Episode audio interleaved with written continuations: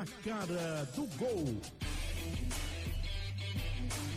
Fala rapaziada, tudo bem? A partir de agora, na cara do gol, podcast dedicado aos clubes de Pernambuco no Campeonato Brasileiro. Vamos falar da rodada, do que acontece, das polêmicas, das coisas positivas e negativas, tudo isso e muito mais do futebol pernambucano, a partir de agora, na cara do gol. Você que está acompanhando a gente aqui ao vivo pelo YouTube da Rádio Jornal, lembrando que o programa vai ser disponibilizado como podcast, você vai ouvir quando quiser e onde quiser, só baixá-lo no seu telefone, no agregador de podcast favorito, ou você entra no site da Rádio Jornal, radiojornal.com.br, para ouvir o programa e baixá-lo também em formato de podcast. Deixa eu abraçar os amigos que fazem com a gente o programa desta semana. Marcos Leandro, do Jornal do Comércio, está com a gente. Tudo bom, Marcos? Tudo tranquilo, Xande. Um fim de semana ótimo, né? Então nada melhor do que fazer um programa com duas vitórias e um empate, né? Sete pontos de nove possíveis. Então o programa hoje promete, porque vai ser um programa mais animado, né? Temos a Lilian de volta, ela correu semana passada do programa passado. Sabia não, que ela tinha corrido, Não sei não, mas porquê, né? Corri. Não sei porquê. Não corri. E nosso querido Igor Moura, um parceiro aí, sabe tudo de futebol, sabe tudo e um pouco mais. Eu vou ter a oportunidade de falar, né? Que não corri. Claro, claro. Só por quê, né? Você Pra vai ter pimentar um pouquinho. resposta. Fique tranquila, Lilian. Igor Moura, alô, alô, Igor Moura, da Rádio Jornal, tá aqui com a gente, para não perder o costume. Tudo bom, Igor? Tudo bom, Alexandre? Forte abraço pra você, pra Lilian, pro Marcos. Gostei do Alô Alô Igor Moura. Me faz lembrar Edinaldo no Bola Rolando, né? Sim. Dá pra fazer uma vinheta a com isso dia, É verdade. Vamos lá, falar de fato, o Marcos tem razão. Boa rodada pro futebol pernambucano, né? Duas vitórias, um empate conquistado com um a menos praticamente do esporte lá em São Paulo. A gente vai ter oportunidade de falar muito do futebol pernambucano. E a Lilian Fonseca, da TV Jornal, tá aqui com a gente. Semana passada não esteve. Aliás, ela faltou a quantos? Ao terceiro, né? Ela faltou a dois já, né? Não. Não, não, só faltou Xande. Só Só faltou. faltou. um, Aí não também, né? Só faltou Tudo bom, Lilian? Vamos que vamos. mas- Tudo ótimo, É Alexandre. porque fez falta, né, Xande? Fez falta. Ela e- fez Não. falta. E tem a voz feminina, né? Semana passada foi o Maciel e o Maciel disse: Não, eu bem substituindo a Lilian. substituída. É, foi Exatamente. bem, a altura aí.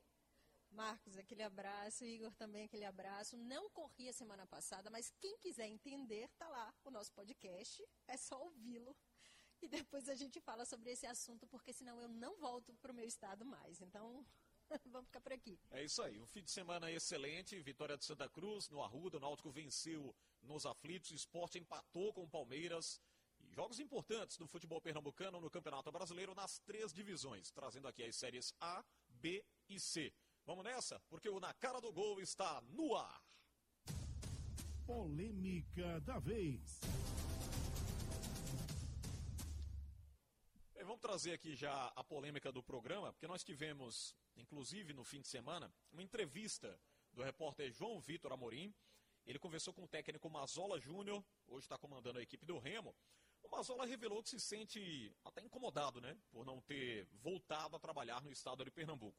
Mesmo fez bons trabalhos. O Mazola é bom lembrar, tem uma trajetória muito positiva. Aliás, acompanhei atentamente a entrevista do Mazola. Ele desabafou, disse que é mal interpretado, tem personalidade forte. Antes de ouvirmos aqui a entrevista do Mazola Júnior, deixa eu só lembrar aqui para os amigos que estão nos acompanhando ao vivo que nós estamos aqui sem máscara, mas respeitando o distanciamento social. Na imagem parece que estamos pertinho, mas é uma distância considerável para você que está nos acompanhando, está nos assistindo. Então fique tranquilo, não há aqui aglomeração de forma alguma. Está todo mundo protegido, testado, inclusive, todo mundo passou pelos exames. A gente tem essa responsabilidade, inclusive o sistema Jornal do Comércio e de Comunicação preza por isso, por essa responsabilidade com o funcionário, com os amigos, com os integrantes da equipe. Bem, vamos ouvir o Mazola? O que, que ele falou para o João Vitor Amorim? Você confere agora aqui no Na Cara do Gol. Graças a Deus considero uma carreira vitoriosa. É, trabalhei em grandes clubes depois do esporte. A única, vamos dizer assim, pulguinha que eu tenho atrás da orelha, até hoje, era que o porquê de um trabalho tão muito bem feito, de um sucesso enorme, eu nunca mais recebi um convite para voltar a trabalhar aqui em Pernambuco. Era isso que eu ia te perguntar. É, justamente, até casou com, com o que eu ia perguntar. Além do esporte, nem Santa nem Náutico nunca te procuraram, nunca conversaram. Houve sim sondagens, né? Até porque nos enfrentamentos da Série B, quando eu estava no CRB principalmente, né? Enfrentei várias vezes Santa Cruz, Náutico, o próprio esporte na Copa do Nordeste. Sempre havia aquela, aquela conversa, né? Em relação à minha passagem no esporte. Há uma rivalidade, uma certa diversidade que poderia haver com a torcida do Santa, com a torcida do Náutico em relação ao profissional Mazola Júnior. Pronto, o Mazola é, é, meio que num tom de desabafo, né? Não voltou aqui para o futebol pernambucano, comandou o esporte. Eu diria que ele, na época, talvez tenha sido mal interpretado, mas teve os percalços, teve as dificuldades, algumas declarações não muito é, aceitáveis, diria isso, por parte da imprensa. Coloco também a imprensa com uma certa responsabilidade sobre isso, logicamente da crítica no que no quesito trabalho do Mazola. Deixa eu ouvir o Marcos para saber o que, é que ele achou do desabafo do Mazola, é, ao João Vitor, do microfone do João Vitor Amorim, e se você concorda com ele, que ele tem personalidade forte, essas pessoas assim são mal interpretadas, e que ele foi até meio que injustiçado aqui no nosso futebol. É mais ou menos por aí, Marcos, ou está equivocado Mazola? É, acho que essa pulguinha que ele falou ainda continua, né? Porque são oito, nove anos que ele deixou o esporte. Exatamente. Ele que puxou o assunto, né? Então o Mazola é isso, né? Mazola é um cara direto, um cara de pulso firme, de posições firmes, e isso tem um reflexo, tem consequências.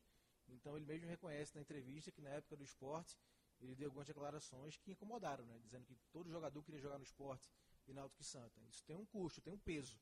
Então isso vai realmente pesa no dirigente de Náutico e Santa na hora de, de, pensar no nome do Mazola. Então ele deixou algumas arestas aqui no futebol pernambucano. Não sei se ele pensou que ia ficar para sempre no esporte, né?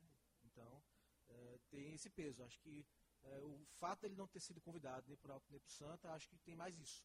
A relação que ele teve com o esporte e o que ele falou na época que conviveu aqui no esporte. Mas você acha, é, Oi, só, só, pegando o gancho, não só as declarações, tem um peso sim forte, tem, tá aí, ficaram, marcaram, ele inclusive fala disso, tem uma certa mágoa e ressentimento em relação a isso, mas eu não sei se é o momento não, não seria o momento, eu acho que hoje ele não se encaixaria no futebol de Pernambuco, não. Hoje, na minha opinião, não. Acho, penso que, que ele Agora tá eu fiquei curioso, desse... por que não? Mas hoje, mas hoje não, mas sim, de oito anos para cá, ele, ele cita isso, né? Desde que saiu do esporte em 2012, né? ele subiu com o esporte em 2011, aquele acesso com o Bruno Mineiro lá no Serra Dourada. O Pernambucano perde o título do Santa do estadual e deixa o esporte. Então, de lá para cá, 2012 para cá, ele não foi convidado. Então, acho que em algum momento, o trabalho que ele fez no CRB, no Paysandu, né, Igor? Ele acha que deveria ter um convite daqui Sim. do Santa. Não só agora, agora acho que não. Acho que o Náutico está muito bem servido com Kleina. Justamente isso. Eu acho é, que, que, o esporte com o Jair, nome três novo. estão bem servidos é, em relação com o a isso. também agora. Acho que agora não, mas o que ele fala nesse período. E no antes, por que ele não foi chamado? Será que pesa muito ele vestir demais a camisa do clube, não ser muito profissional? Por exemplo, ele se mostrou na época um torcedor do esporte. A gente tem um exemplo aqui, gente, rapidamente aqui para você que está nos assistindo, está nos ouvindo agora também vai ter podcast, você vai estar tá ouvindo, vai estar tá repetindo, vai estar tá acompanhando o nosso programa. E é o seguinte, o Marcelo Martelotti, ele comanda o Santa Cruz e depois passa pelos outros dois no mesmo da ano. capital, no mesmo ano. O que é normal, o que é comum. e náutico. E isso, na época, ele foi muito profissional. Né? Quando, até na entrevista agora recente, o Martelotti disse, é, quando o João pergunta, e o Santa Cruz? Ele disse, gosto muito, um clube que torcida grande, não merece estar nesse lugar, mas ele é muito mas é, categórico, foi um né? cara político. Político, jogou no exatamente. Santa, a história dele no Santa. Muito comedido na declaração título também. 93, né? em cima do Náutico, né? Um torcedor do Santa Cruz esquece aquele título. Depois voltou como treinador, jogou no esporte, treinou o esporte, então sempre foi um cara muito político. Mazola não. Foi um cara de pulso firme e declarações fortes. Isso tem um preço. É, o vestir a camisa, o resultado tá aí, né? Vestir a camisa demais. Demais. Declarar até é, questões polêmicas, acho que fecha portas. É o pensamento, Igor Moura? Traz, um, inclusive, um, um, sentimento de rancor, uma zola por conta disso. Você percebeu isso na fala dele ou não? Hum, também, também existe, claro, algumas palavras proferidas outrora, ela, elas refletem ainda hoje. Com certeza, se um Santa Cruz ou um Náutico da vida contratarem, se um desses contratar o, o Mazola, vai ter torcedor em rede social falando, é, lá atrás ele falou que nossos jogadores queriam ir para o esporte, todo mundo queria ir para o esporte. Claro que tem esse peso, mas eu acho que não é o, o fundamental nessa situação. É um bom treinador, não é nenhuma oitava maravilha do mundo em questão de resultados. E de bons treinadores, o futebol brasileiro tem ali na estante números. Vou colocar aqui o Gilmar Dalpozo, depois que fez o bom trabalho no Náutico. Teve convite do Santo do Esporte? Até onde eu saiba, não. O próprio Eduardo Batista, do bom trabalho que ele fez depois que ele saiu do esporte, foi Fluminense, foi demitido, foi Palmeiras. Teve algum convite de Santo Esporte? Não, é do, do, do Náutico. Eu acho que se encaixa mais ou menos na mesma situação. Bons treinadores, mas que as diretorias acharam por bem procurarem outro profissional, outro perfil, o que não faz com que o Mazola seja um treinador ruim, é bom treinador. Não à toa, o Marcos lembrou facilmente outros bons, bons trabalhos dele fora do esporte. Foi no CRB e que foi no Paysandu. Eu acho que é mais obra do destino. E o Igor Você queria tocou- tê-lo de volta, amigo, lá? No nosso galo? Não, Marcelo Cabo vai fazendo um grande trabalho, né? Deixa Marcelo Cabo ali, o rei de Alagoas. E o Igor crédito, tocou né? num assunto interessante em relação às redes sociais. É a pressão do torcedor que é feita e o dirigente vai muito por isso, acaba pesando de certa forma. E quando não é aceito, A gente tem, Lili, um caso, outro, desanda outro demais. caso clássico, Roberto Fernandes. Sim, Rapaz, eu ia falar isso agora. Você Eu- sabe que eu entrevistei recentemente o Roberto do Fernandes. esporte já admitiram que pensaram em sondar e levar o Roberto para o esporte. Mas a Ele, resistência ele é recebeu enorme, proposta, você é sabe enorme. disso, né? Ele falou, inclusive, que ele reconheceu no rádio, na Rádio Jornal, que recebeu proposta, mas não achou, é, no momento, legal aceitar a proposta, porque vinha de, de uma situação diferente no futebol pernambucano. Até falou sobre isso, explicou o assunto. E o Roberto, eu fiz essa pergunta para ele, é, num momento muito oportuno. Só, Roberto, essa identificação com o Náutico te atrapalhou um pouco na carreira? Ele disse sim. para ser contratado por Santa Cruz, dirigentes até conversaram com ele e disseram, ó, você vai ter que se desvencilhar um pouquinho da imagem Clube Náutico Capibaribe. Você é meio que torcedor do Náutico, aquele torcedor de arquibancada, que sai da arquibancada, é um especialista hoje de futebol, mas que comanda hoje um, um time como um torcedor. E ele falou, sim, hoje eu sou profissional. Inclusive o Roberto se preparou para isso, né? preparou-se para a E o função. trabalho dele no Santa quase sobe, né? Quase sobe, Santa Cruz, ele se trave, né? envolveu, eh, se emocionou com a torcida do Santa Cruz naquela chegada no jogo contra o Operário, né? no jogo aqui da ida, né? Eh, nas quartas de final. Assim, se envolveu no projeto do Santa, desvinculando um pouco essa, essa ligação com o Náutico. tentando É, desvincular um sim. pouco essa ligação, porque é muito enraizado. Quando a gente fala Sim. de Roberto Fernandes, a gente vem na cara. Mas eu acho que eu acho que não atrapalhou ele no Santa. Não, É, de eu certa não sei forma não, a mas, reação no esporte, mas no Santa não atrapalhou. mas eu falo que é uma tentativa mesmo de desvincular essa imagem, porque é muito forte. Acaba sendo Verdade. muito Eu forte. diria que ele mesmo se atrapalhou no Santa Cruz, né? Roberto, se estiver nos assistindo agora, nos vendo. Roberto, eh, a escalação do jogo da volta não foi legal, né? Ele pecou no jogo da volta lá em, em Ponta Grossa, no Paraná. E E, enfrentar logo o melhor time É, da. É, e pegou também. melhor, né? É, e pegou também o time, melhor. Era mais forte. Exatamente. E o próprio Roberto Exatamente. Fernandes, antes do jogo, prestava muita atenção nas coletivas dele, ele falava, olha, vamos jogar contra a melhor equipe da outra chave, talvez a melhor equipe da competição. Como é futebol, a gente pode imaginar uma equipe inferior ganhando de outra superior. Mas, não com a foi o vantagem, com a vantagem de 1 a Mas, 0. mas não foi o caso. é, para fechar aqui no quesito Mazola, é, saindo alguém, vocês trariam ele hoje? Eu acho um treinador saindo mediano, de, de qual equipe? O É, silêncio foi muito qual- forte. é. De Qual qualquer equipe? uma das equipes. da Igor, capital. Igor citou alguns exemplos de treinadores, eu acho que já chegaram aqui treinadores piores que o Mazola. Com toda certeza. Então, assim, Com toda É, certeza. ele é pode não ser a oitava maravilha do mundo, e não é, de fato não é, mas ele está na também tem frente. treinadores ele tá na- melhores. ele está na frente de muita gente que já viu por aqui. É, e a questão da personalidade forte, isso vem de atleta, dirigentes, é uma questão a ser administrada, né? Pensa assim. Hoje o cara também não é tão rebelde a ponto de se isolar da sociedade, interessante- isolamento. é. Interessante foi ele dizendo, né? A João perguntou, tá mais calmo, Mazola? Não, calma não, eu tô mais experiente. tô mais experiente. Calmo Muito jamais. É, a declaração foi legal. Bem, já que estamos falando aqui do Mazola e um assunto liga ao outro, o esporte, vamos falar do esporte. Empatou com o Palmeiras no Allianz Parque, placar de 2 a 2 Empate legal, né? Para quem apostava que o esporte não fosse passar pelo Palmeiras. Inclusive foi contra o Grêmio, assim, né? Aqui veio aquela velha desconfiança, com o futebol oscilante, com o futebol não muito convincente, com aquela afirmação ainda que precisa o esporte para a Série A do brasileiro, de repente vai lá empata com o Palmeiras. A questão é, semana passada, o lateral esquerdo do esporte, o Sander, ele pediu para sair. Disse lá que ele estava insatisfeito com a questão salarial, não estava recebendo, isso estava atrapalhando o rendimento na temporada. O Juba, momentaneamente, rouba a titularidade, tanto é que teve contrato renovado, era até 2021, passa para 2022, não é isso, Igor Moraes? 23, dezembro de 2023. Coloca mais um ano aí, 2023. E nessa conversa que teve o Sander com a diretoria, com o presidente Milton, e consequentemente o empresário dele, resolvem que o Sander permanece. E não é que o Sander entra como titular no jogo contra o Palmeiras e dá uma bola de graça pro, primeiro, pro gol, né? Pra diminuição do placar né, do time do Palmeiras. Gol do empate, Gol né? do empate. É, melhor dizendo, gol do empate do Palmeiras. Uma bola recuada ali, irresponsavelmente. Eu diria até que atabalhoadamente, uma bola de graça pro goleiro Poli que fica é, em maus lençóis e toma o gol do empate do Palmeiras.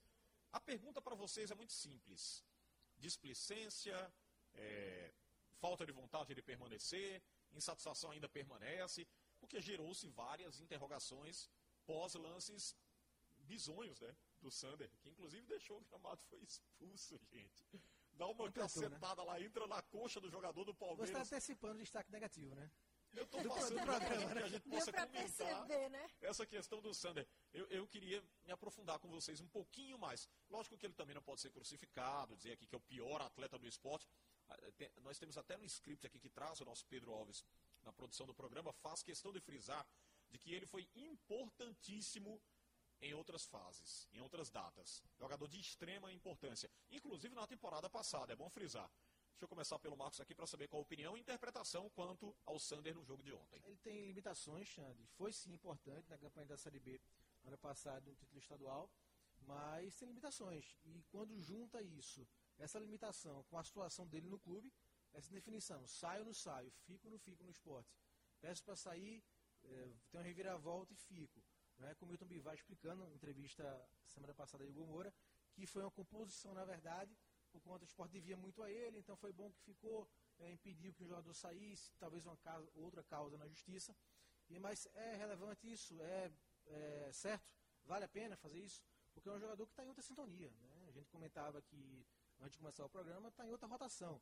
É, foi displicente, né? a bola foi muito mal recuada, né? num gramado diferente que é do Palmeiras, então tem que ter um cuidado maior ainda, né? porque é uma grama sintética. Então foi dis- displicente, recuou a bola fraca, frágil, e está em outra sintonia, né? Parece que ele não está no jogo, tá, eh, não está ligado né, na partida, né? Acho que vai muito, tem sim da limitação técnica dele, mas toda a situação que envolve a permanência dele na Ilha do Retiro. Eu acho que a insatisfação nesse caso conta muito mais do que, do que a limitação técnica dele. Ele já não vem bem há um tempo. Isso é fato. Foi importante? Foi. Mas de um tempo para cá o Sander já não vem jogando. E a gente olha assim. Terceira expulsão no ano dele. Então, Terceira. aí você olha Pesa e muito, né? é, volta a ser titular, ganha uma nova oportunidade depois de conversas e conversas. O próprio Sander fala: Eu não quero ficar. Vou sair, não dá pra mim. Eu quero tentar outra coisa que eu não estou rendendo e realmente não está rendendo. Eu acho que a insatisfação dele é muito maior do que a própria limitação do Sander. Lucão. É, com que idade ele está hoje, Igor? Eu acho que o Sander tem 29, viu? Não é, não Se é não um, tô me não- traindo, é 29 anos. não é um lateral velho, né? É um lateral que está no, Auge da idade. idade. É, é o É, tá ápice voando, é, pra, fisicamente para um Aliás, jogador ele entre sempre foi 29 muito 30. elogiado né, na questão física, no diferencial, influenciando até outros Na jogadores do raça, time. né, na vontade. Raça, Agora, na vontade. vale a pena ter essa raça, essa vontade de ser expulso três vezes? Aí é onde eu acho, vale a pena também a diretoria tentar segurar desse jeito, só para negociar o que deve ao jogador e tecnicamente, e a pontuação, e o jogo em si. Não se pensa, vamos pensar na parte financeira, tentar sanar o que eu devo com o jogador, porque parece que foi isso que aconteceu, o Igor pode falar com mais propriedade porque está lá dentro, né, e sabe como as coisas funcionam. Só que o cara não está rendendo, não quer estar ali. Ponto. Isso é fato. Já não vinha bem e agora, tipo, não quero mais. Mostrou. É verdade. Igor Moura, você que vive o dia a dia, hoje acompanha o esporte, né? O setorista do esporte na Rádio Jornal, no sistema Jornal do Comércio e de Comunicação. O que é que se sente no dia a dia? Depois do eu fico do Sander, o que é que você percebeu? É diferente lá do eu fico do Messi, viu? O Messi eu não É. posso sair. O Sander eu fico porque Tem que ficar. É, tem- Tem para É, receber também, aí, né? 2018, receber. 19 e 20. Pra Pois Tem que receber. receber muita coisa, então eu preciso ficar. É, a questão do Sander é primeira, a parte interna do Sander no vestiário. O Sander é um dos jogadores líderes, é um dos jogadores que tem o carinho do restante do elenco. É um jogador que cobra muito, é um jogador que sempre cobrou muito o elenco e um dos jogadores que tem a maior quilometragem, que mais corre. Agora é fácil de explicar a situação do Sander como um todo, digamos assim, é, juntando física, técnica, influência, desempenho no vestiário. O Sander sempre foi um jogador mediano. Um jogador mediano em boa fase, ele se torna um bom jogador. Você olha para o jogador um bom jogador. Jogador que está tá marcando, está fechando bem a linha. Jogador que sobe na boa. As deficiências técnicas ficam um pouco para trás, porque o Sander não tem um exímio cruzamento, não é exímio no cruzamento, como é o Juba, por exemplo. É um jogador que faz poucos gols, mesmo sendo lateral, lateral não sendo uma posição de muitos gols, mas tem dois, três com a camisa do esporte nessa passagem inteira dele, desde 2017, quando chegou aqui, do Cruzeiro de Porto Alegre. E quando um jogador mediano está em uma fase, ele se torna um jogador ruim. O Sander hoje é um jogador, tecnicamente, como um todo, ruim. E potencialize aí a motivação. A motivação, mim, ele que não é desmotiva, o é. por conta desses motivos que você explicou, o cara se desmotiva.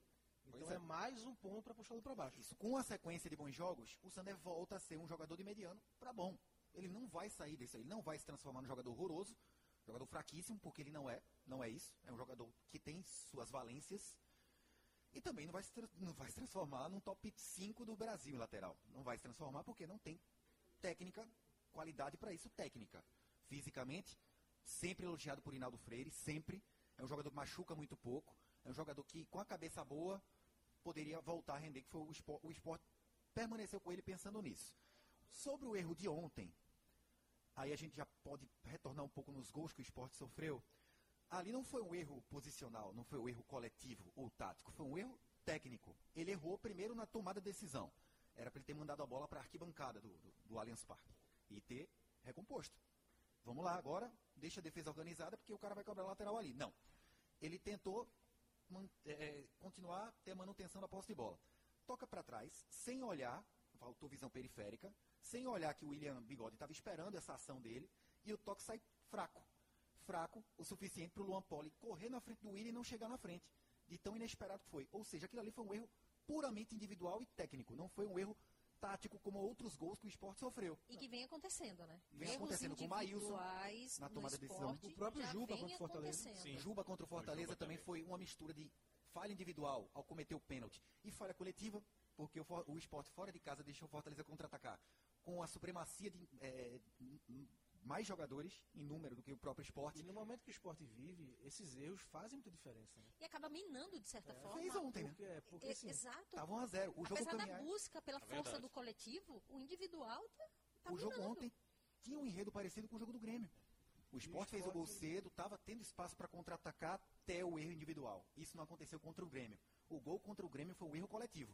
O time subiu na hora errada a última linha. Aí acharam um passe para o PP entre linhas e ele fez o gol. Não errou mais, saiu vencedor. Contra o Palmeiras foi mérito do Zé Rafael e o erro individual que custou, talvez, a gente não sabe, dois pontos.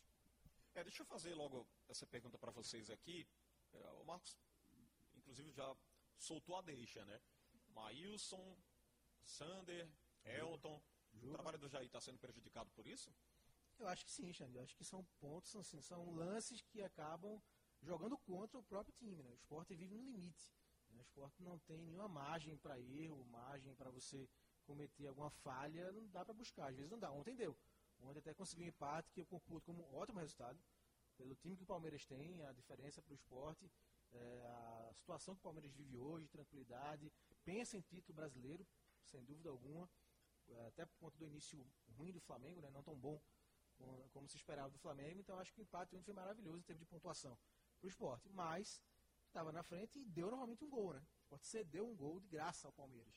Então, e cada lance que acontece na partida vai transformando o seu roteiro, né? Vai mudando o que acontece no jogo. A gente não sabe o que vai acontecer, mas no final, acho que ontem foi positivo. Contra o Curitiba, sem dúvida, o esporte perdeu um ponto. E contra o Fortaleza, o jogo caminhava para o empate também. Claro que Fortaleza, se o jogo permanecesse empatado, iria forçar mais, iria para cima, porque esperava vencer o esporte aquele jogo. Mas é fato que esses erros individuais eh, estão fazendo o esporte perder alguns pontos. Eu vejo uma postura de muita entrega do esporte já com Jair. Diferente. A gente já, já vê um esporte bem diferente, mas ao mesmo tempo eu vejo ele tirando leite de pedra em relação a todo o elenco. E esses erros, com certeza, com certeza, é, acabam e vão minando, como eu falei, o trabalho do treinador. Ele, ele ontem na coletiva ele disse, olha, aquele gol que vocês sabem por quê, ele prefere não comentar para que não né, crie toda uma polêmica em relação a tudo isso, é a postura de Jair, mas que de fato sim, acaba prejudicando o trabalho dele. Mas eu acho, sim. eu acho, Lilian, Igor e Alexandre, que o esporte não está na zona de rebaixamento nessa sequência já é, é muito para o esporte. Sim, isso é verdade. Porque o. Jair chega né, no meio do no começo do campeonato, mas já com sequência, com quatro jogos fora de casa de cinco da sequência. Né, aí ele consegue ganhar do Grêmio, ganha em casa do Goiás, empata com o Palmeiras. Sete pontos. Sete Sete pontos. Quase 50% de Então, aproveitamento. Em quatro jogos fora, então para mim eu acho que é bom o esporte hoje estar fora da zona de rebaixamento pela situação que o Jair encontrou.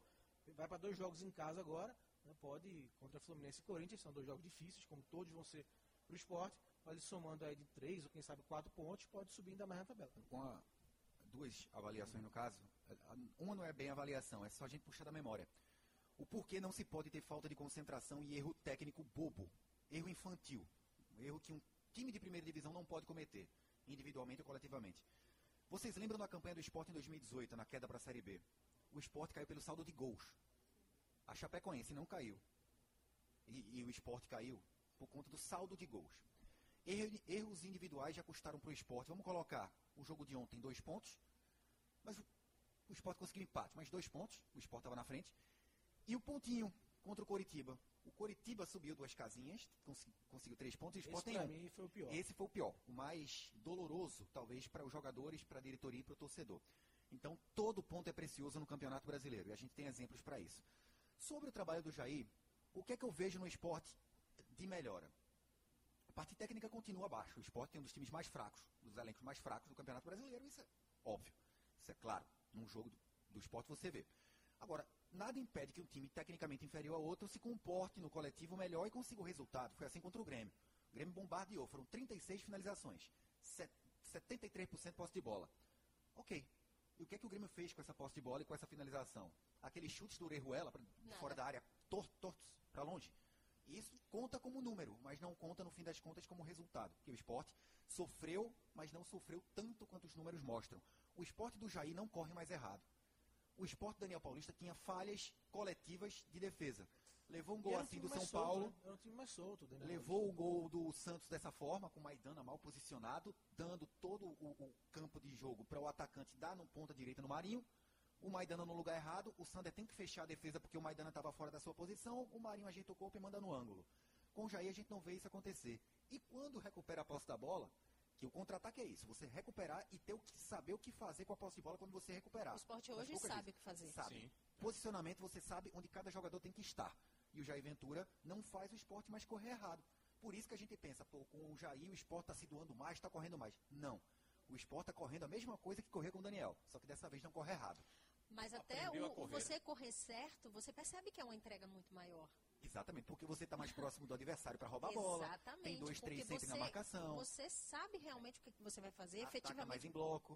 Né? Então é uma é, entrega. Já revigorou o time, né? O estava precisando desse gás novo. É, agora... Se vai dar certo até o final, isso é outra história. É outra história. Mas até o, o momento, sim. Deixa eu aproveitar para fazer um, um, outro questionamento para a gente falar do Náutico também aqui no Na Cara do Gol. É, o Daniel havia alertado para uma campanha é, de permanência e sempre nas coletivas, pelo menos nos poucos jogos que ele fez, Copa do Nordeste, quando ele pegou o time aí pós-pandemia, porque foi onde ele mostrou realmente o trabalho dele, e no início do Brasileirão ele falou, sabe, ele repetia isso inclusive, acho que o Igor lembra muito bem, sabemos das nossas limitações, ele falava sempre sobre, sobre isso.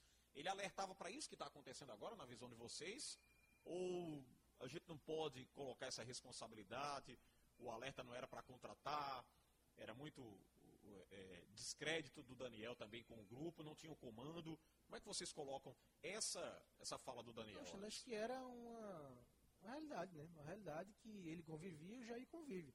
É, o Jair chegou, também não vai Ele falar. falava e o Jair não fala, é isso. É, a diferença é, é, essa. Mas eu acho que é a linha de cada técnico também. É. Resultado também ajuda de um lado e do outro. Isso, é, isso. Resultado faz você falar menos da sua equipe do que quando você não tem um resultado. É, se mas o Jair também tem aquela postura mais, né? mais fechada em relação a isso, ao falar, ao segurar realmente. Então acho que isso acaba. Também chegando, né? Não chegar e falar mal do elenco assim, né? Daniel viu de perto durante a, a, a intertemporada durante a pandemia na volta do futebol, ele viu de perto o que, é que o time pode chegar e o é que, é que o time não pode produzir. O Jair está conhecendo o grupo ainda.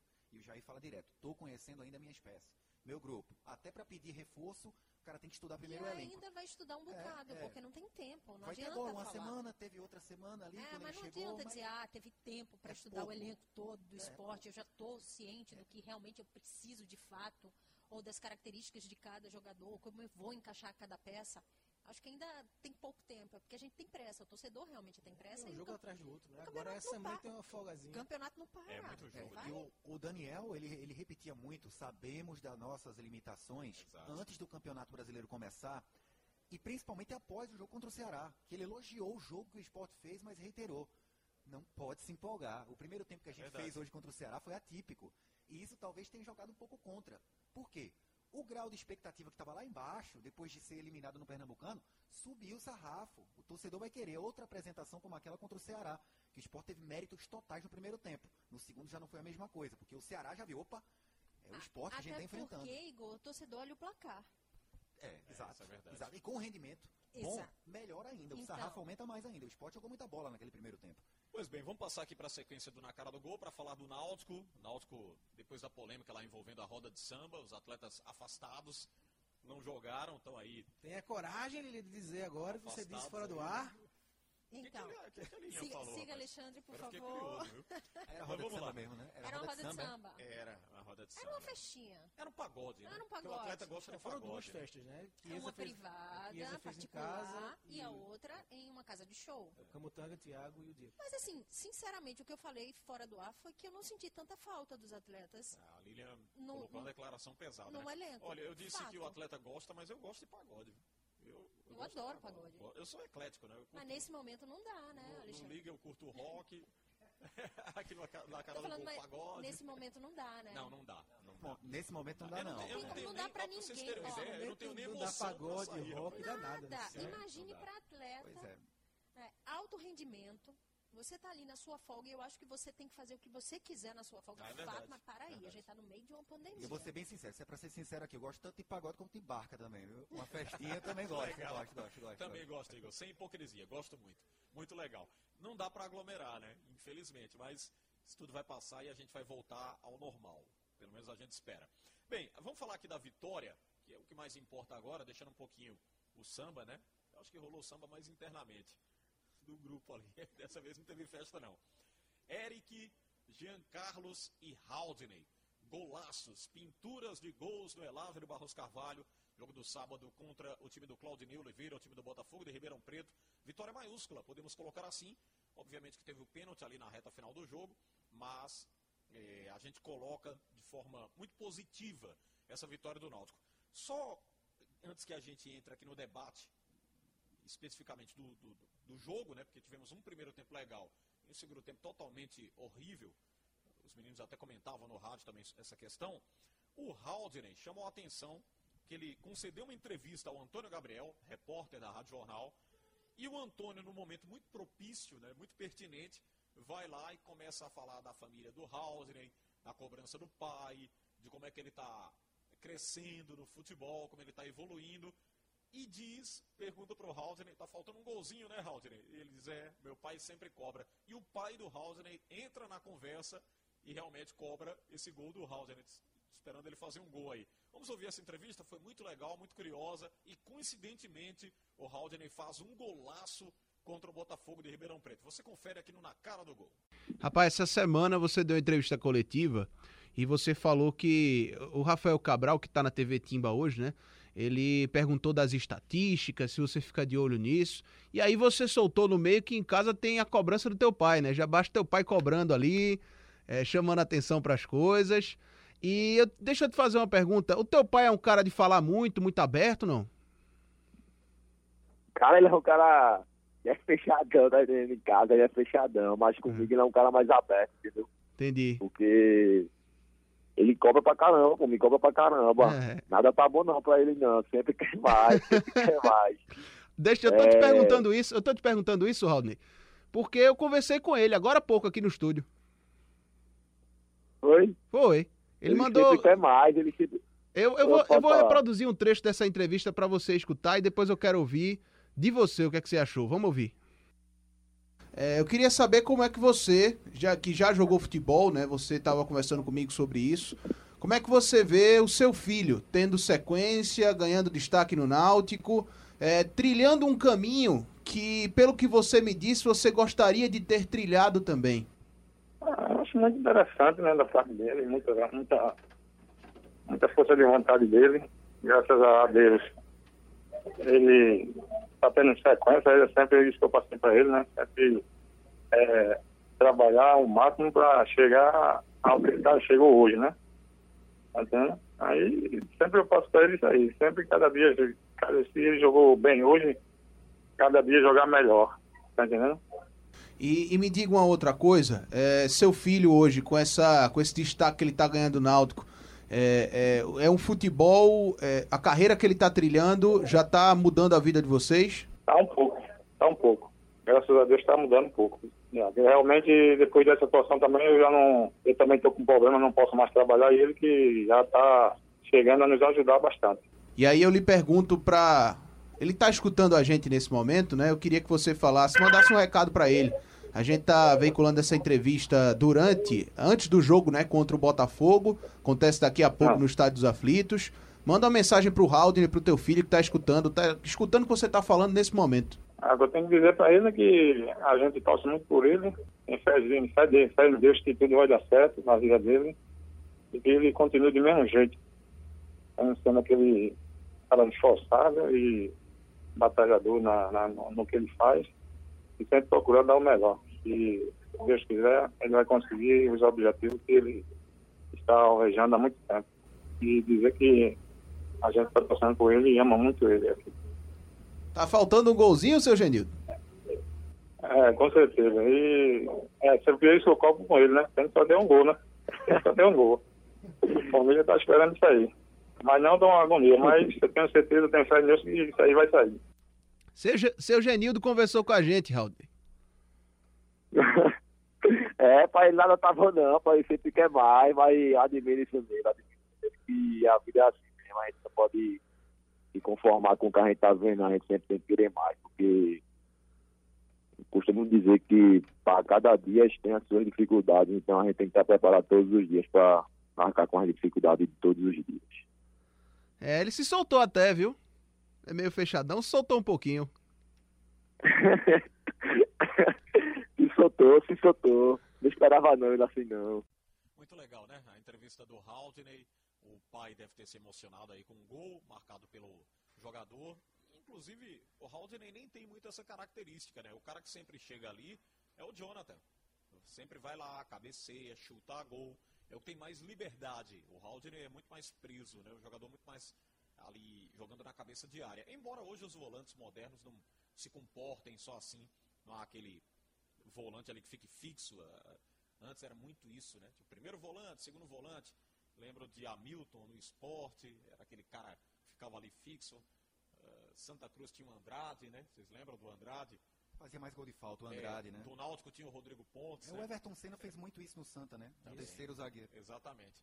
Mas enfim, vamos comentar um pouquinho dessa participação do Haldner, inclusive o gol, né? Eu acho que é cobrança de seu Genildo. Já pensou? Deu certo, porque não foi um gol, Que não. legal, foi um né? golaço. Não, e agora também eh, botou o nível lá em cima, né? É, então. A cobrança agora aumentou. Agora- Foi um golaço. Ele que se vira, É, ele que lute em campo. Ele já né? pagou o gol, Mas ele que né? vem, ele O que vem tá da pago. base, né? Vem da base, subiu na última temporada, não teve tanta chance assim, se firmou agora, tava nessa pressão do pai, de ó, da família toda, né? O pai que, você, É, que aliás, a entrevista, viu, Lilian, Marcos e, e Igor, e você que nos assiste agora, ela é sensacional, porque mexe muito com a pessoa que está na, naquela superação. Né? As pessoas que vieram de uma situação ruim, de uma condição financeira baixa, tanto é que o pai diz, o pai está desempregado, né? não trabalha mais, e diz que quem está segurando a barra é o Halter. E agora, ele diz, agora está dando alguma coisa, né? E ele o, o narra a Igor vai pergunta, dele, né? Pegar três ônibus, vender Exato. prazeres. Pronto, isso é onde eu, ia, onde eu queria chegar. Aí o pai diz, agora tá organizando a situação, porque antes estava meio ruim, mas agora ele já tá, o Halder é que tá sustentando tudo. E aí ele fala pro Antônio, o Antônio diz, "E essa caminhada, ele diz, rapaz, que é esse jeito dele tão legal de comunidade, né? Ele diz, "Não é- não é, é fácil não, meu amigo. Três ônibus aí, não é brincadeira não. Eu imagino, né? A gente sente isso na pele, o que o E, e para sentiu. né? contextualizar, a entrevista foi feita antes né, do jogo. Sim, sim. Né, Soltou, soltamos antes da Rádio Jornal. E ele faz o gol, né? Um golaço. E Então, a gente assim, fez, fechou um roteiro maravilhoso. A gente fez na TV Jornal também, inclusive fechei é, esse VT ele falando justamente isso. Ele, ah, esse primeiro gol profissional tem que sair, porque a cobrança tá vindo, não é da torcida, né? De lugar nenhum. É de casa. Então, quando a cobrança vem de casa, ela pesa mais. É verdade. É o pai que A quer. Lilian já se manifestou. Disse aqui fora do microfone que os caras não fizeram falta. É, Chiesa tá fora por lesão. Eu falei no também- microfone também. E no microfone. Você me jogou Eu disse nessa fogueira. fora e no microfone. Mas eu queria ouvir também o Igor Moura e o Marcos Leandro sobre esse assunto. O caso do Thiago, do Camutanga, é, o Chiesa também, né? Porque foi numa festa particular, deixou vazar lá, se expôs. se colocou numa condição ruim. Eu diria que o próprio atleta se prejudicou, não as pessoas o prejudicaram, mas ele se prejudicou. Igor, o que, é que você acha? Olha, nesse jogo em si, em si, especificamente, pelo enredo do jogo, definido no primeiro tempo, o Náutico definiu no primeiro tempo, né? era quase que impossível o Botafogo de Ribeirão Preto empatasse no segundo. Para esse jogo em si, não, não fizeram tanta falta, não. Agora, se olharmos no banco, você tem a opção do Thiago, você tem a opção do Camutanga, você tem a opção do Chiesa. Talvez com essas peças entrando no decorrer do segundo tempo, o Náutico não tivesse uma queda tão vertiginosa, né? Porque a queda foi mais psicológica do que propriamente técnico-física. Tava com 3 a 0 no É placar. coisa da. Eu, eu tô virando com 3 a 0 3 a 0 é. Vamos, vou vamos, entrar, vou vamos entrar segurar. É, vamos segurar aqui, não dividir para não ter lesão, porque o resultado está conquistado. A gente vem de Pelotas, tinha vindo de uma viagem desgastante, eu conheço Pelotas, é longe, é longe de Porto Alegre. É, então, deu aquela freada. Não precisa estar enfiando 5, 6 no adversário. Agora, nesse momento, com um pouco mais de qualidade, experiência, eles talvez pudessem dar até uma melhor do que o Náutico teve na resposta do segundo tempo. Agora, para a sequência, são peças que com certeza vão fazer falta. Aí, voltar logo. é, aí é outra coisa. Eu falei, pra esse Nesse jogo, jogo, né? pra essa punição que vale pra esse jogo, não fizeram falta. É, eu acho que o Camutanga seria titular né, na zaga do Náutico. Eu acho que o Náutico tem problemas aí na defesa. Eu acho que se não houvesse a punição, ele seria titular nesse jogo contra o Botafogo, mas não fez falta, né? Time conseguiu o resultado no primeiro tempo e não fez falta. Thiago poderia ajudar no segundo tempo, ser uma peça ofensiva, o Náutico não precisou. Thiago entrando bem também. É, o Náutico não precisou, Principalmente porque o Náutico não tem um super elenco, né? né? É, então, Tem mas acho que o impacto é muito negativo, né? Porque É. você vê o Jorge Henrique e o Álvaro dando declaração a favor da direção, né? Não, são nossos amigos, companheiros demais, a punição foi certa, tinha que realmente ah, haver a punição. Então acho que o impacto é mais negativo para o elenco, né? Do que aconteceu, né? Mas para o jogo não fez muita falta, não. Às vezes até nos grupos de WhatsApp, esses próprios jogadores punidos, eles se desculparam com o restante do elenco. Todo time de futebol tem um grupo do WhatsApp só com jogadores. Inclusive é só jogador mesmo. Dificilmente tem um funcionário, um diretor, alguma coisa assim. Com certeza os caras falaram, gente, E a tem um vacilou, a É gente vacilou, verdade. conversamos com a A- Aliás, diretoria. é que você citou um assunto muito legal. Eu vi até um atleta do Palmeiras falando sobre isso, que ele estava em três grupos, né? Que há os atletas religiosos, que ficam reservados, né? não querem conversa com os bagunceiros, há os bagunceiros, e ele diz que ainda há os da baderna. Aí eu, E se até o- entrevistado foi e perguntou, você está nos três grupos? Ele disse, eu tô lá porque no outro eu fico de intruso, só olhando o que, é que eles estão falando, eu não falo nada. No grupo que eu me identifico, aí eu participo. E é muito interessante né, essa, essa ligação deles, essa comunicação, logicamente que é, agrega, o cara se conhece também, conhece o grupo, e é como o Igor citou, certamente no- nos grupos de comunicação dos atletas deve ter havido pedido de desculpa, né? deve ter acontecido. para terem falado, né? Não, eles estão errados, a diretoria e tal, porque já, já falaram, ó, a gente admite, a gente vacilou tal. E nesses grupos de atletas tem muito treinador que manda vídeo para os jogadores ficarem assistindo e estudando, Sim, né? Vídeos táticos. Se for muito longo, não sei se a turma termina o vídeo não. viu?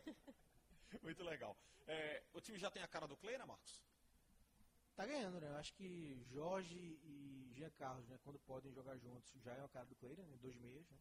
Com falta acertar os dois volantes, né? Acho que se encaminha para Haldney e Jonathan, né? Que foi o meio campo que jogou no sábado passado. Acho que esse quarteto é um quarteto pro Kleiner insistir é, para ver se dá resultado, como vem dando, né? Acho que ofensivamente o Náutico vem bem, é, a defesa ainda alguns ajustes, mas tá no caminho certo, né? O time já vem crescendo no campeonato, tá- está a três pontos do G4, tem um jogo dificílimo contra a Chape na sexta-feira, um confronto direto, né? Se o Náutico ganha, já empata com a Chape, mesmo a Chape tendo O dois- bom é que a Chape foi tem, campeã é, tem- catarinense. tem- tem dois jogos a menos né, no brasileiro, mesmo assim, está na quarta colocação do Ah, campeonato. sim, sim, sim, sem Então, dúvida. um jogo Agora, muito é- difícil. é, não sei qual foi o atleta aqui no futebol pernambucano que falou sobre isso. Foi o Totti. O Totti disse que encarar o 13 na oportunidade seria bom, porque o 13 tinha- havia conquistado no fim de semana o, o campeonato O título, paraibano. né? Mas E não é que o Santa venceu? Mas quase que tá errado. né? É, Foi, mas duríssimo, é, Eu sei que o Toto tava Não é regra, contando não, Foi viu, que ia foi virar o jogo nos acréscimos, né? Que Mas até, houve. até os 45 tava perdendo. A pessoa pensa, né? Ah, jogador vai vir pra cá com álibi de que pode perder essa, né? Porque acabou de ser verdade. campeão. O torcedor vai fazer protesto depois de uma derrota, depois de um título. É, nós temos o gol da semana, mas antes que isso eu queria fazer uma pergunta rápida para vocês. Qual é a explicação de um placar de 3 a 0, com golaços do primeiro tempo? Eu diria até que ludibriando certas opiniões do jogo, os nossos Não, analistas. e incomum, né? Três É, gols. exatamente. O futebol brasileiro fora da área é O difícil. Maciel estava com a gente, o Carlyle também, no rádio, e eles ficaram abismados. O que o Náutico não mostrou no segundo tempo. Foi um segundo tempo pífio, horrível. Tomou o gol de pênalti, não tomou outros gols, porque o time do Botafogo. E Jefferson fez duas boas defesas. Exatamente. Foi, foi parado pelo Jefferson, foi escolhido inclusive por nós. É, lógico tem várias interpretações diferentes. Vários atletas foram colocados como possíveis craques do jogo. O próprio Eric, o Jean Carlos, como sempre, ótima participação. O Jonathan, o Haldane, jogadores que tiveram participações interessantes. Mas o Botafogo foi parado pelo goleiro Jefferson. Qual a explicação que a gente pode passar aqui pro, pro torcedor do Náutico essa queda vertiginosa no segundo tempo, gente? Eu acho que saiu com aquela virada de ah, 3 a 0 tá tudo tranquilo, o jogo tá definido Acabou de certa forma. no caso, Miriam? Sim, foi banho-maria mesmo. Vamos levar no segundo tempo desse jeito, que pra gente tá tudo certo. Definimos já a partida, fato, 3 a 0 foi como o Igor falou, dificilmente uma virada, né, num segundo tempo, que poderia acontecer, é futebol, claro, mas do jeito que o Botafogo estava jogando, a gente já imaginava que não.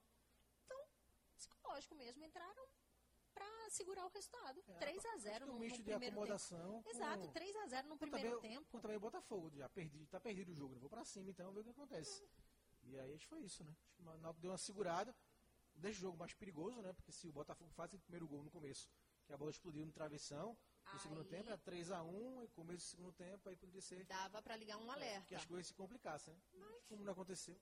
São vários fatores, né? O fator psicológico, tem o resultado praticamente assegurado. Muito improvável que o Botafogo conseguisse, é, mesmo com a, rotação um É, pouco só mais, uma questão, mais viu, Igor? O lenta do fator psicológico na Champions não pesa não, viu? Porque teve time vencendo aí por 3 a 0 vai lá toma cinco gols no segundo tempo. Você já viu É, isso, acontece, inclusive, né? acontece. Mas a gente tá falando do Náutico, né? Do Bayern, né? o Bayern tem banco, meu amigo. Tem banco. E se ainda mais, a Alemanha daquele 2014 que enfiou sete na gente. Sim. Se naquela época pudessem cinco modificações, cinco modificações tinha sido nove, viu? Seria Pois é. 10. Você precisa lembrar desse sete. 10. O Náutico, foi uma questão psicológica, o jogo estava segurado, com o placar segurado. Questão física, o Náutico tinha feito uma viagem desgastante para Pesou o Pelotas. físico? Pesa, pesa Você sabia porque que ninguém atentou pra isso, eu Igor? acho A gente bem não falou menos, sobre esse eu acho que Mas bem menos pensa- do que a questão da acomodação e do psicológico, sabe? Sim, é porque se o jogo tivesse 0 a 0 o Náutico ia martelar, martelar pra o tempo inteiro. Ia conseguir. Agora, uma coisa comanda a outra, né? A- a- o ps- o psicológico, a mente comanda o corpo. Você com a mente boa, seu corpo vai aperfeiçoar, inclusive, o que pode fazer. E o Náutico, na cabeça Você dele... agora os professores da academia lá. Isso é tudo psicológico. Você tem que levanta o peso aí, porque você não tá cansado, não. Pela minha estrutura gaiola, você vê que eu não conheço academia, né? Bom, não conheço bem a academia, não sabia que eles falavam isso. Tempo, já, já levou para outro cenário, né, Igor? Mas- Eles falam isso o tempo todo, né? Pronto, então. Cansaço é psicológico aí. Olha, Sua mente que vamos comanda lá. seu corpo. Vamos, Vamos dosar, vamos dosar, vamos rodar o jogo, vamos fazer os caras ir atrás da bola. E aí o físico pesa também, porque o Náutico teve muita intensidade no primeiro tempo. E até a parte eh, técnica pesa, porque o Náutico, nas mudanças que fez, não surtiram efeito. Quem entrou muito bem no segundo tempo? Ninguém. É verdade. Vamos lá. É, Eric, um golaço. Aliás, rapaz, só um registro rápido aqui antes do gol da semana. O, o gol do Eric foi pro Roberto Queiroz. ó. O Roberto no, na, Não, na eu Rádio concordo, Jornal, eu concordo com o Roberto. o Roberto disse o seguinte: o Eric só bate cafofa. Ele fraco, aquela jogada, ele, ele usou até um, um termo, deixa eu me lembrar aqui, é, não sei se foi desnecessário, não, foi é, cansativo, alguma coisa assim. Manjado foi a palavra que ele utilizou. Ele puxa da direita e bate com a esquerda. É o Robin, né? Robin. Jogada- Arjen Robben, é. É, lá, Robin, É, Arjen só que o Robben. Robert estava muito colocado, né? Pra É, bola e entrar. Aí ele vai, É, puxa bola e entrar dá desse uma jeito, tem que ser sapatada e muito faz um colocado. golaço. Então o Eric fez o gol pro Roberto Queiroz. E que continue fazendo, Eric. A gente brinca aqui, mas logicamente que é para sua evolução, você como atacante, como um cara que é muito importante hoje para a campanha do Náutico, possa fazer muitos gols e quem sabe esses golaços, né? Como E você a bola não foi no ângulo, como foi a Giancarlo nem de Haldane. Mas foi forte. É verdade. Então, Ela o pega goleiro- uma curva, então, né? o goleiro Foi conseguiu chegar. O efeito, o goleiro foi para um lado e foi surpreendido que a bola mudou a direção no meio, né? Do chute. Pois é. Então, Eric, Jean Carlos, um golaço, esse aí, pra mim não é surpresa, faz golaços o tempo todo. E o Haldney. Então você vai ouvir agora o gol da semana. Tem gente mexendo no placar. Isso, e com a narração emocionante, como sempre, do meu amigo Alexandre Costa. Rebote de bola aqui pela direita, volta para campo de ataque. É o time do Botafogo pressionando. Gilson, entrada na grande área. Cabeceou contra o marcador. Tome contra-ataque. Lá vem pro Náutico, correria para campo de ataque. Ela vem sobrando aqui pela direita. Vem Eric dominando aqui pela lateral do gramado. Pode colocar na boca do gol. Bola viajando. Entrada da grande área. Hereda passou, pediu, é pra ele. Vem pra Eric, ele volta. Lado direito, no campo de ataque. Vai cruzar na boca do gol. Paiva enfiado na grande área. Distribuição de bola aqui pra Hereda. Hereda dominou, tentou a transição pra entrada da grande área. Caiu, pediu, falta, não aconteceu. Sequência da jogada vem pra Jonathan. Ligou pelo lado esquerdo da grande área. Jean Carlos atirou pra pequena área. Afasta de cabeça Robson. Bola volta. É pro Náutico ainda no campo de ataque. Ela vem sobrando o tiro do meio da rua. Golaço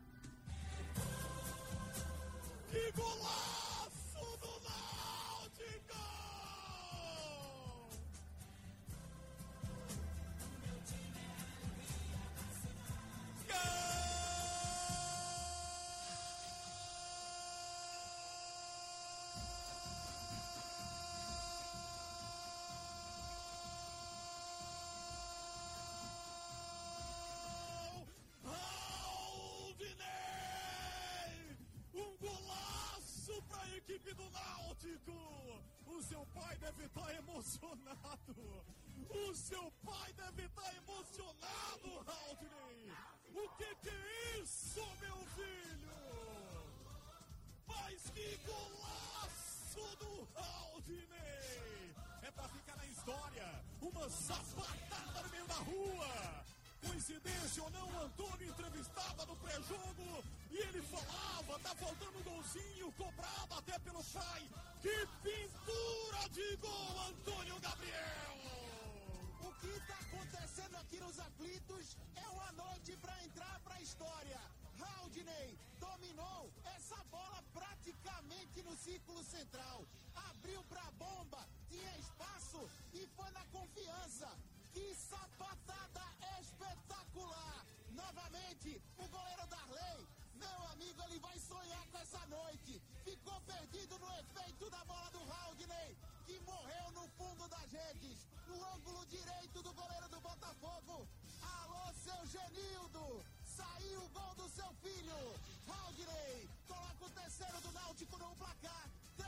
Timbu. A noite dos golaços. Zero para o Botafogo. Olha aí, rapaz, que legal o gol do Haldney, emocionante. Creio que o pai deve estar ouvindo aí, repetindo. Olha aí, meu filho, isso é muito legal, muito importante, né? E a gente ter feito parte desse pedacinho de história. O gol que fica, ele pode dizer o primeiro gol, né, na carreira dele. Como profissional, sim. Como profissional. Como profissional. E não foi um gol, né, Alexandre? gol. Golaço, né? Golaço. Golaço. Marca. Não Muito legal. como. O jogo dos golaços. Foi o jogo dos golaços. É, o O Náutico- goleiro do Botafogo deve ter tido pesadelo, né? Então, porque o Náutico hotel. entrou e disse, olha, só vou brincar de golaço nesse primeiro tempo. É verdade. Muito legal. É bem, bem calibrado. né? É. E Outra Vamos. coisa, né? É bom a gente saber o que é que deram de comida para esses jogadores do Náutico na concentração do Oh, jogo, porque com certeza foi algo que deu muita força. Você que gosta de academia deve tomar? Rapaz, um Vai puxar os 200 quilos pro caldinho braço. ali de mocotó é bom, viu? Tem que divulgar aí, viu? Vamos seguindo. Deixa eu falar do Santa Cruz agora, que venceu o Remo do Mazola Júnior, placar de 1 a 0 no Arruda. Placar magrinho, né? Eu Jogo- diria até que no sufoco. Jogo magrinho. É, o jogo não foi lá essas coisas. Participação importante também do goleiro do Santa Cruz, algumas defesas interessantes, evitando que o Santa Cruz tomasse ali um gol do empate. Mas uma vitória, primeira, sob o comando do Marcelo Martelotti. Obviamente que fica aquela luz de alerta para a sequência da temporada. Eu estava ouvindo até o João falando no rádio que enquanto que o Marcelo não abrisse mão é, dos três zagueiros, o Santa não conseguiria abrir o placar. O João falou sobre isso, porque o Santa não estava jogando assim. O Santa estava jogando de forma ofensiva com o técnico é- Itamar Schulli, É né? interessante porque o Marcelo, quando chegou, ele falou o seguinte: olha, eu não vou mudar a característica do Verdade. time, eu não vou mudar o sistema que o time vem jogando, porque time que tá bem, tá ganhando, não se mexe por enquanto. Sim. E logo de cara, quando ele chegou, eu falei, oi, quando eu olhei a escalação, eu disse, gente, o que que aconteceu? É, Ele também não tinha. Não tinha muita- peças, É o que eu né? ia Muita dizer, opção. levando-se em consideração os desfalques, por isso mesmo ele adaptou? É, acho que foi, né? Ele foi na segurança que ele confia no Bileu, já conhece. Foi o que ele É, falou também, porque ele fez aquela linha também contando com o Bileu, que ficava uma linha de quatro ali, tava sem os laterais, porque ele, Eu discordo dele quando ele fala só que marcamos bem. Não marcamos bem. não, não vi. O Remo no É, segundo tempo. o vi. Remo no segundo tempo. O Remo no primeiro É, tempo não entrou pra jogo. mas no segundo foram. Esse do Um Martelotti me lance lembrou, sabe o que, rapaz? O Náutico perdeu. Qual foi o jogo que perdeu e o técnico foi lá, acho que foi o Gilmar, né, que disse assim, fizemos uma grande apresentação. Ué, onde foi que ele fez uma grande Não, eu lembro de Milton Mendes no Teve o Náutico Milton 3x1 também, no o Santa, que ele falou, hoje a gente mostrou como se joga futebol. É, Levou teve três outra e foi do eliminado. Gilmar, Foi eliminado. É, teve um do Gilmar também Não, que teve ele no disse. começo do ano, primeiro jogo, Esporte Náutico. É Foi verdade. empate, um jogo horrível, horrível. lembrado, bem Esporte cheio de menino, então. Foi horrível, ele não, um jogo de alto nível, Alto nível, sensacional. exatamente, exatamente. É. Alto nível foi a Foi, palavra alto correta. E o Milton Mendes aqui, fizemos um jogo espetacular, perdeu o jogo, né? Foi eliminado. Foi eliminado. Que o Santa mostrou como se joga futebol, depois de perder 3x1 pro Náutico e ser eliminado da Série Esse é C. o famoso aí falso discurso, né? A autodefesa. Esse é autodefesa. Mas comentei um pouquinho aí dessa questão de um time desfalcado, eh, improvisado e que venceu com um placar apertadinho ali no Arruda. Foi, né? Foi o Santa teve muitos desfalques, né? A parte defensiva do Santa, que é o forte do time, foi desconfigurado ontem, né? Bilhão na direita, Denilson na esquerda, Livelton no- na zaga, então houve sim muita diferença da escalação que vinha sendo com o Chule. E, mas mesmo assim, não pode, por conta disso, dizer que marcou bem, não marcou bem. Eu não achei que no segundo tempo o Santa jogou bem, o Remo teve várias chances de gol, algumas não fez o gol por incompetência, dos jogadores do Remo e também por competência do Michael Clayton em muitas jogadas. Então acho que foi um jogo muito complicado. A vitória é muito importante por causa disso, né? Porque o Santa não jogou tão bem assim, sobretudo no segundo tempo, e conseguiu vencer. Um adversário direto, que vai lutar pelo também para ficar entre os quatro. né? Então deixa o Santa na liderança da classificação, 13 pontos, grupo A.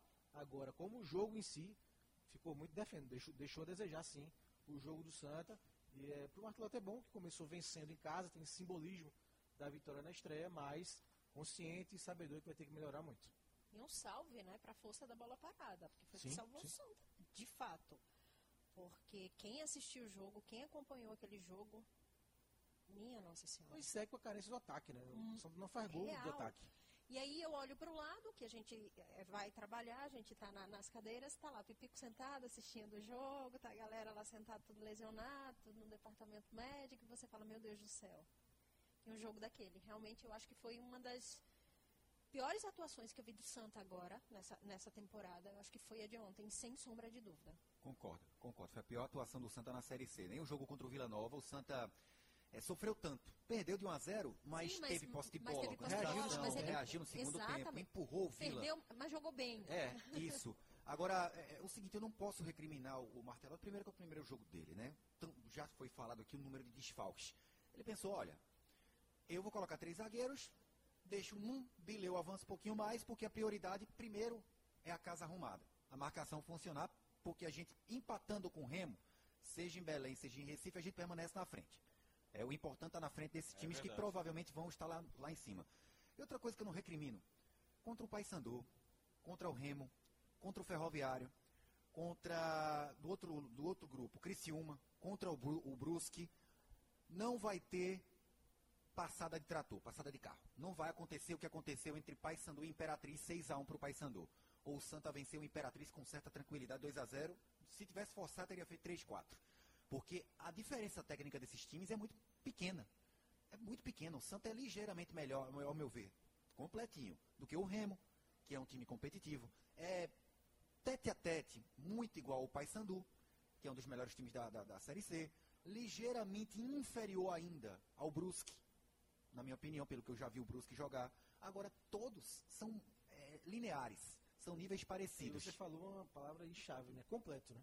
É. Ontem também Santa teve o completo. desfalque do Paulinho, né? Então, eu acho O que ele acabou do sentindo. time, né? Eu acho que ele, ele acabou sentindo um bocado. É o Paulo, melhor eu jogador do falar- time, Eu né? ia falar justamente sobre isso.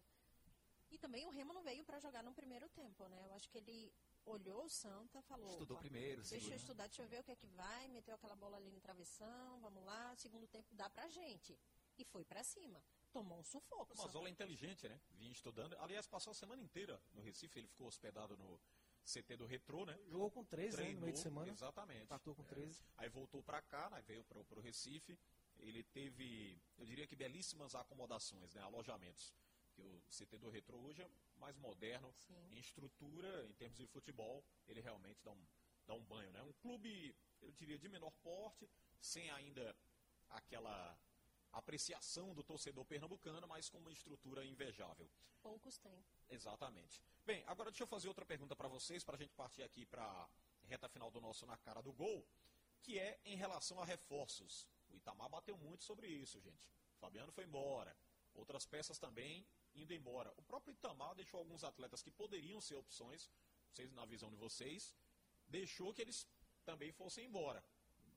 E cinco atletas ali poderiam ser utilizados, ele não aproveitou. Antes que isso, nós temos o Martelotti, né? Marcelo Martelotti falando sobre essa vitória, placar de 1 a 0. Vamos ouvir aqui no Na Cara do Gol. O modelo de jogo, pelo menos nas últimas passagens que eu acompanhei de você aqui, sempre foi um modelo de jogo bastante ofensivo, né? Que talvez não tivesse tanta posse de bola, mas fosse um time mais objetivo. Você acha que o, o, o grupo tem essa característica também, te, te oferta isso? É, eu acho que é, essa é a característica principal do que, eu, do que eu gosto no futebol, né? Eu gosto dessa ofensividade e gosto principalmente que, que o time tenha essa objetividade, né? Seja um time objetivo, eu não faço questão de ter mais posse de bola do que o adversário, né? A, não ser que essa posse de bola me traga uma criação maior de jogadas, um número maior de finalizações. Eu acho que são esses os dados que eu analiso com, como mais importantes no futebol do que você ter 70% de posse de bola e e, e, ser, e não ser objetivo. Eu acho que os números precisam ser analisados com um pouco mais de profundidade, mas você colocou bem. É, é essa característica que eu gosto de times ofensivos e que, e que são objetivos, que buscam o gol. Né? Eu acho que essa busca pelo gol vai fazer com que o nosso ataque funcione mais. Mas é lógico, a gente tem que utilizar o ponto alto do nosso time até o momento, que é essa força defensiva, né? e, e ir adaptando algumas situações e, e, buscar um equilíbrio. Eu acho que o time já tem um equilíbrio no, no que diz respeito a essa fase, de, a essa fase defensiva. É, esse equilíbrio nos trouxe bons resultados, né, mas para que eu coloque a, o que eu penso ser o ideal dentro da equipe, eu, eu vou ter que esticar um pouquinho, né? Já conversei um pouco com o Dani a respeito disso, principalmente, que é um líder ali na defesa. Nós vamos ter que correr um pouco mais de riscos. É, o, o, futebol é um cobertor curto, não tem como você ser ofensivo sem se expor. É, mas a gente, dentro dessa, desse primeiro momento, a gente vai buscar para encontrar um equilíbrio entre, entre essa força que nós temos em termos defensivos e, e, o que eu considero o ideal, que é ter uma, uma equipe que tenha um número maior de finalizações, que tenha uma imposição maior é, dentro do campo do adversário que criem mais chances de gol. Muito bem. Palavras do técnico Marcelo Martelotti. Pergunta rápida para vocês aqui. O calo do Martelotti vai ser o quesito contratação mesmo? Não acho, porque o Santa precisa de poucos ajustes. Né? Na minha cabeça, três, quatro no máximo nomes é, que venham, alguns titulares, caso da lateral esquerda. É, agora, Outros... vamos lá. Pela interpretação rápida aqui, até nossa, a gente acompanha o dia a dia do clube o Itamar bateu muito nessa tecla e a diretoria não contratou. Inclusive, ele falou sobre isso, né? Pedir reforços, demoraram a chegar, não chegaram. É, não tem dinheiro, não tem recurso para isso. O Ney Pandolfo deixou muito claro essa questão também. É se virar com o que tem. Mas talvez uh, o modo de pensar do Martelotti seja diferente do modo de pensar do, do, do Itamar Chuli, no que diz respeito a possível reforço. Ofereceram uma lista, ó, tá aqui, os laterais que, que nos ofereceram que a gente tem condição de pagar. O Itamar era mais Itamar exigente, você quer dizer, né? é, nenhum desses me interessa, não quero. Já conheço tal, e o Martelotti fala, não, esse aqui eu já vi o futebol dele ser extraído da melhor forma no interior de São Paulo, no interior do Rio Grande do Sul, que seja. Já se encaixa na característica. E se encaixa que na característica que o Martelotti quiser, né? Vamos ver. Bem, é, vamos então aqui eleger os destaques positivos e negativos da rodada. Vamos lá, você que acompanhou o fim de semana do futebol, agora o que foi importante, o que foi negativo, você confere aqui no Na Cara do Gol. Que bonito! Positivamente, qual ou quem ou que vocês vão eleger dessa rodada do fim de semana? Deixa, deixa eu escolher dois. Pode ser. Primeiro, a jogada do Rogério pro gol do Mugni. Achei de muita inteligência a jogada do esporte, tanto do passe do Rogério quanto o gol do Mugni. E a defesa do Michael Clayton naquele, no primeiro tempo naquela cabeçada que ele voa, né? Na segunda chance do Remo na jogada, um lance lindo, né? Eu, eu, assim, eu gosto muito de brincar de jogar de goleiro, né? Não sou goleiro, mas assim, para um goleiro fazer uma defesa daquela é um gol, né? Um golaço.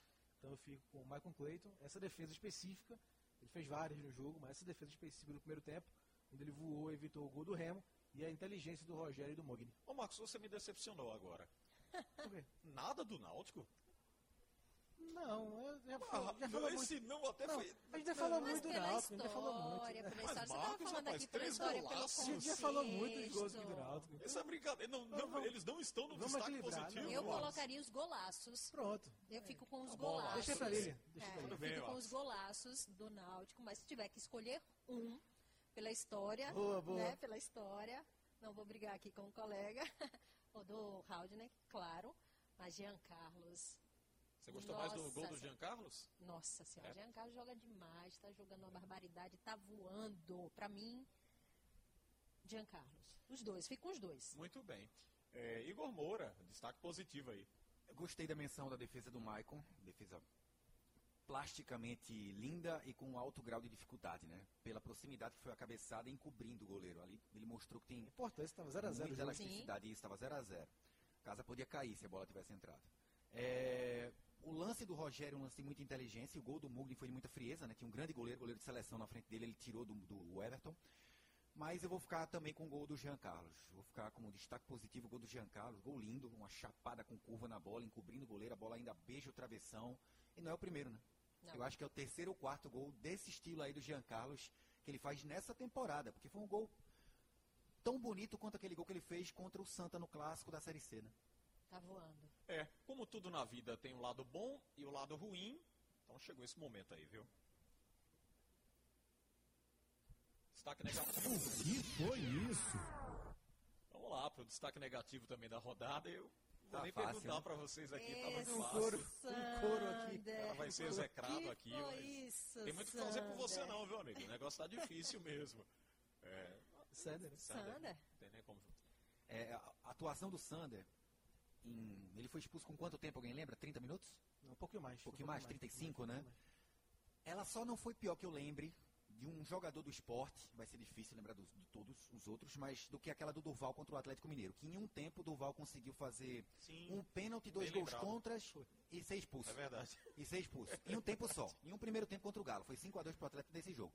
Agora a atuação do Sander parece um pouco, né? Porque ele entregou o gol do Palmeiras, Sim. O gol de empate, e conseguiu ser expulso por, um por uma jogada que ele levou o segundo amarelo. Agora, eu, juiz, teria expulsado já de primeira. E a bola foi impedimento, né? Foi impedimento pro esporte. Isso, Né? E exatamente. faz aquela jogada.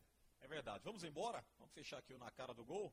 E a gente agradece aqui, Igor Moura, pela sua presença. Volte mais vezes, viu, amigo? Com certeza, cara. Estarei aqui sempre à disposição. Alô, Forte alô, abraço Igor Moura. a todos vocês. Foi um prazer. Um abraço, Igor. Marcos Leandro, até a próxima, amigo. Valeu, Xande, Lilian, Igor, um abraço. Lilian Fonseca, até a próxima. E você não falte mais não, viu, Lilian? Não. O Marcos vai ficar sempre Depende aqui dos assuntos do programa. Depende dos assuntos. Ah, é, porque depende dos Mar- assuntos, é, é porque Marcos, ele tenta me colocar numa situação meio complicada. Ah, entendi. Aí eu tô desviando. Ah, entendi. Brincadeira, Ah, é, mas sempre há essa... compromisso no trabalho também. Tudo bem. Então a chefe sabe. Tá tô, certo, tô Lilian. liberada. Xande, um abraço. Igor, prazerzaço. Marcos, Muito legal estar com vocês. Se cuida, viu? Muito bom. Vamos fechar aqui Na Cara do Gol. Deixa eu agradecer a você que esteve com a gente aqui assistindo. O programa vai ser disponibilizado como podcast. Você vai baixar aí no seu agregador de podcast favorito ou você entra, entra no radiojornal.com.br. O YouTube da Rádio Jornal vai estar sempre apresentando o programa para você, levando aí as imagens e a nossa conversa semanalmente do futebol pernambucano no Campeonato Brasileiro. E para baixá-lo como podcast, muito simples, é só entrar no radiojornal.com.br. Vamos embora? Um abraço para você, tchau, tchau. Na cara do gol fica por aqui. Até a próxima, se Deus quiser. Valeu.